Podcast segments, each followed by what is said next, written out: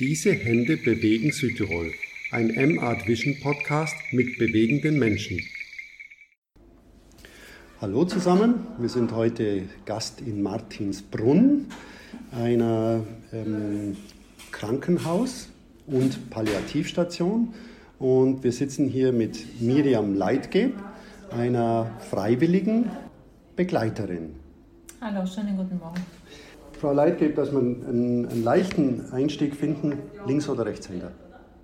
Rechts. Rechtshänder. Und ich durfte ja gerade dabei sein, wie Sie bei Ihrer, wie sagt man da? Sagt man da Patientin oder sagt man... Ähm, genau, das ist die Patientin. Bei Ihrer Patientin waren und wie offen und herzlich diese Situation in dem Moment war, wo wir das Zimmer betreten haben und auch mir gegenüber gleich. Und ich glaube, das spiegelt ganz gut diese, dieses Vertrauen aus, das Sie mit der Dame haben. Ja, Vertrauen ist grundsätzlich das Erste, die Basis, die hier sein muss, um Menschen, kranken Menschen, sterbenden Menschen, Menschen, die bedürftig sind, in diesem Sinne zu begegnen. Ich glaube, Vertrauen ist überhaupt die Basis jeder menschlichen Beziehung. Und Jetzt machen Sie das ja freiwillig. Gab es da irgendeinen ähm, Startschuss, wo Sie gesagt haben, ich muss weiß nicht, was zurückgeben oder ich muss mich in der Gesellschaft einbringen oder so. Wie, wie, wie kommt man darauf, dass man da diese Menschen auf diese vertrauensvolle Art begleitet? Ja, es ist äh, in der Tat eine ehrenamtliche, unbezahlte und freiwillige Arbeit. Als erstes muss ich erwähnen, man macht das aus Liebe zum Menschen. Also aus Liebe zum Menschen. Allerdings muss ich schon auch sagen, es ist die eigene frühe Erfahrung mit dem Tod, mit dem Verlust äh, von Menschen gekoppelt. Also das ist natürlich mit ausschlaggebend auch für meine Arbeit, die im Laufe der Jahre gereift ist. Ich denke, dass schlussendlich auch für uns alle wichtig ist zu wissen, dass wir im letzten Abschnitt unseres Lebens gut, wohlwollend begleitet werden und somit unser Leben einen guten Abschluss finden kann, einen würdevollen Abschluss. Soweit man es planen kann. Ganz genau. Und wenn Sie sagen, einen, einen guten Abschluss, bei was brauchen Sie denn besonderes Fingerspitzengefühl?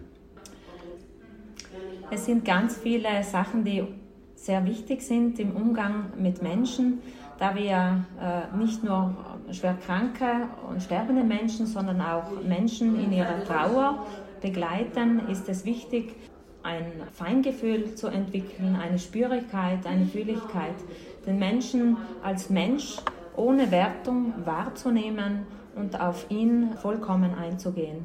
Der Mensch steht im Mittelpunkt mit seinen Bedürfnissen, mit seinen Gefühlen, mit seinen Ängsten und mit seiner Liebe. Und wie viele Gespräche führen Sie in der Regel? Also wöchentlich, monatlich oder wie oft, wie oft sind Sie da?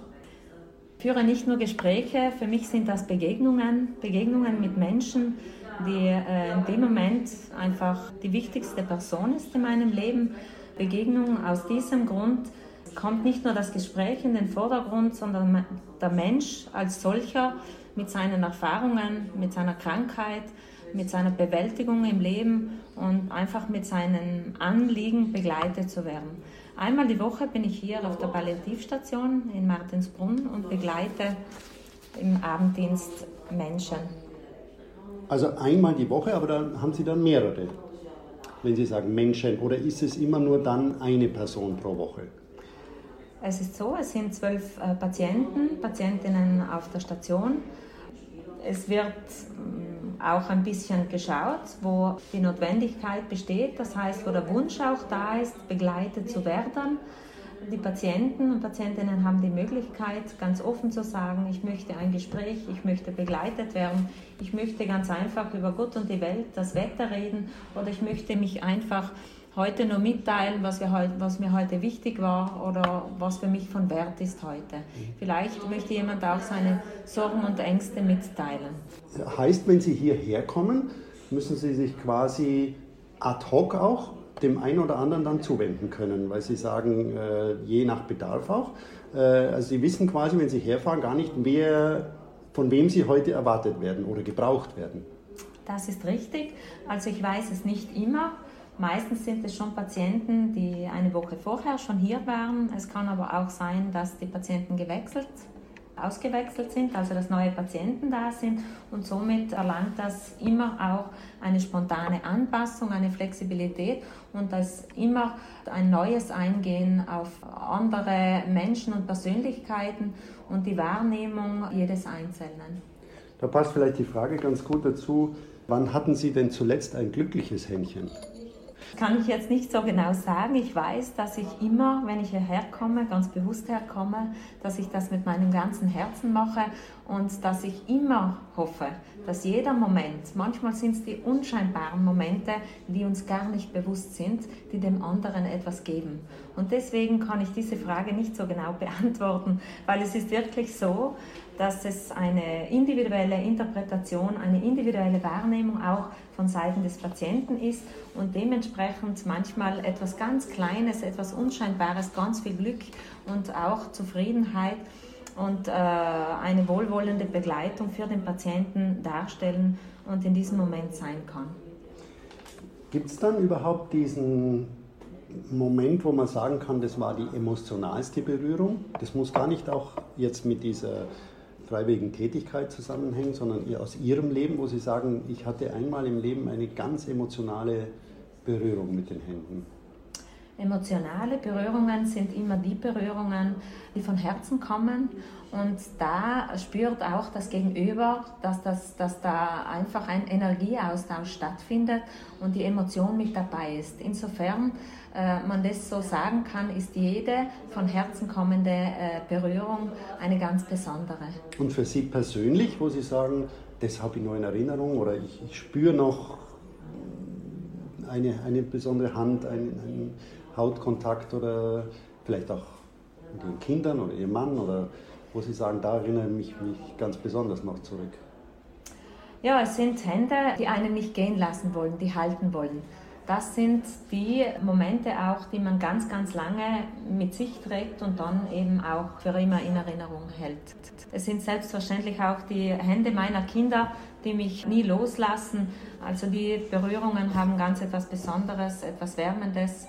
Aber es sind natürlich auch die Berührungen mit Menschen, mit den Händen von Menschen, die ganz etwas Besonderes durch die einzigartige Begegnung werden. Mhm jetzt berühren Sie so viel quasi, also zu Hause und dann hier und, und so viel mit dem Herzen.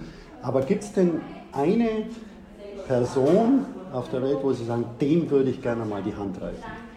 Ja, das ist der Papst Franziskus. Dem würde ich wirklich gerne die Hand reichen und ich würde gerne auch mit ihm ein Gespräch führen. Ich hoffe, ich komme noch dazu. Aber was, was wäre dann das Gespräch? Wären das Fragen oder wären das äh, eine Suche nach Bestätigung oder was wäre das dann für ein Gespräch? Für mich ist, wäre das Gespräch so einfach, wie der Papst Franziskus auf mich selber wirkt. Ich nehme ihn als sehr bescheidene, herzliche, einfache und auch spontane, warme Persönlichkeit wahr. Und diese Wärme möchte ich in seiner Anwesenheit spüren. Mhm. Also das ist für mich etwas, was wirklich faszinierend ist. Und ja, ich hoffe, ich komme dazu. Und vielleicht auch in der Hoffnung, dann diese Wärme weitergeben zu können? Selbstverständlich, ja, ganz genau. Ich sehe das so auch als Wärmespeicher, Wärme, die uns zuteil wird, die sind wir dann auch imstande, irgendwo irgendwie weiterzugeben.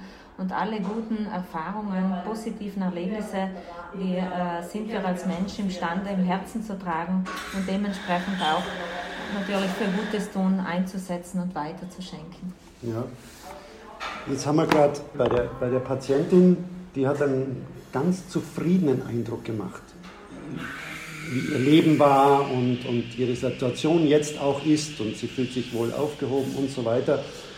Gibt es denn da, wie, wie begegnen Menschen der Situation, dass sie natürlich irgendwo spüren, es dauert vielleicht nicht mehr lange, aber gibt es da ähm, Menschen, die auch Sorgen noch teilen mit ihnen? Das heißt also, die Reue zeigen vielleicht, die das Gefühl haben, sie haben was nicht richtig gemacht, die noch was loswerden wollen äh, ihnen gegenüber oder die vielleicht sogar die, die Sorge haben, sie haben was versäumt im Leben?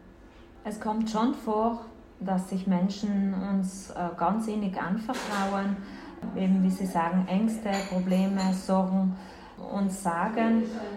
Manchmal besteht auch das Bedürfnis, noch etwas regeln zu wollen, zu verzeihen oder eben ähm, Selbstverzeihung zu gewähren. In diesem Sinne vertrauen sich uns Patienten schon häufig an und für das sind wir natürlich immer äh, offenen Ohres und ähm, wir versuchen die Situation ganz individuell für, für den Patienten zu bewältigen, gemeinsam zu bewältigen. Wichtig für uns ist es auch, einfach da zu sein, zu spüren, zuzuhören und dementsprechend ähm, auf den Patienten dann, auf die Wünsche des Patienten, auf die Sorgen einzugehen.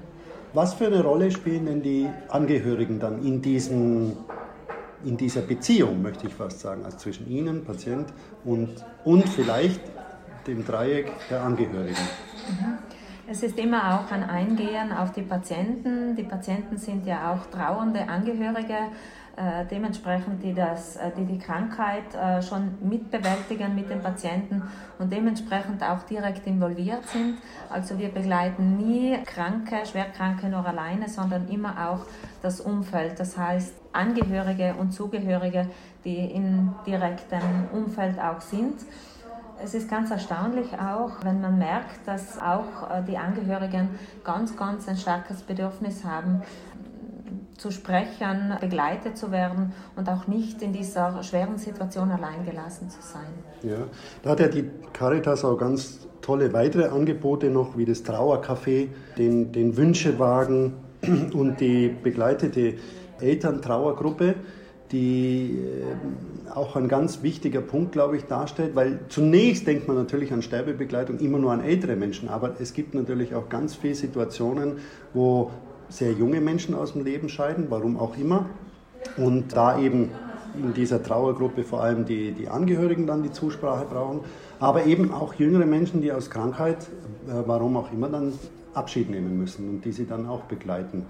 Und deshalb die anschließende Frage vielleicht, sterben denn junge Menschen anders als ältere? Also in diesem Weg, den Sie da begleiten? Es stirbt jeder auf seine individuelle Art und Weise.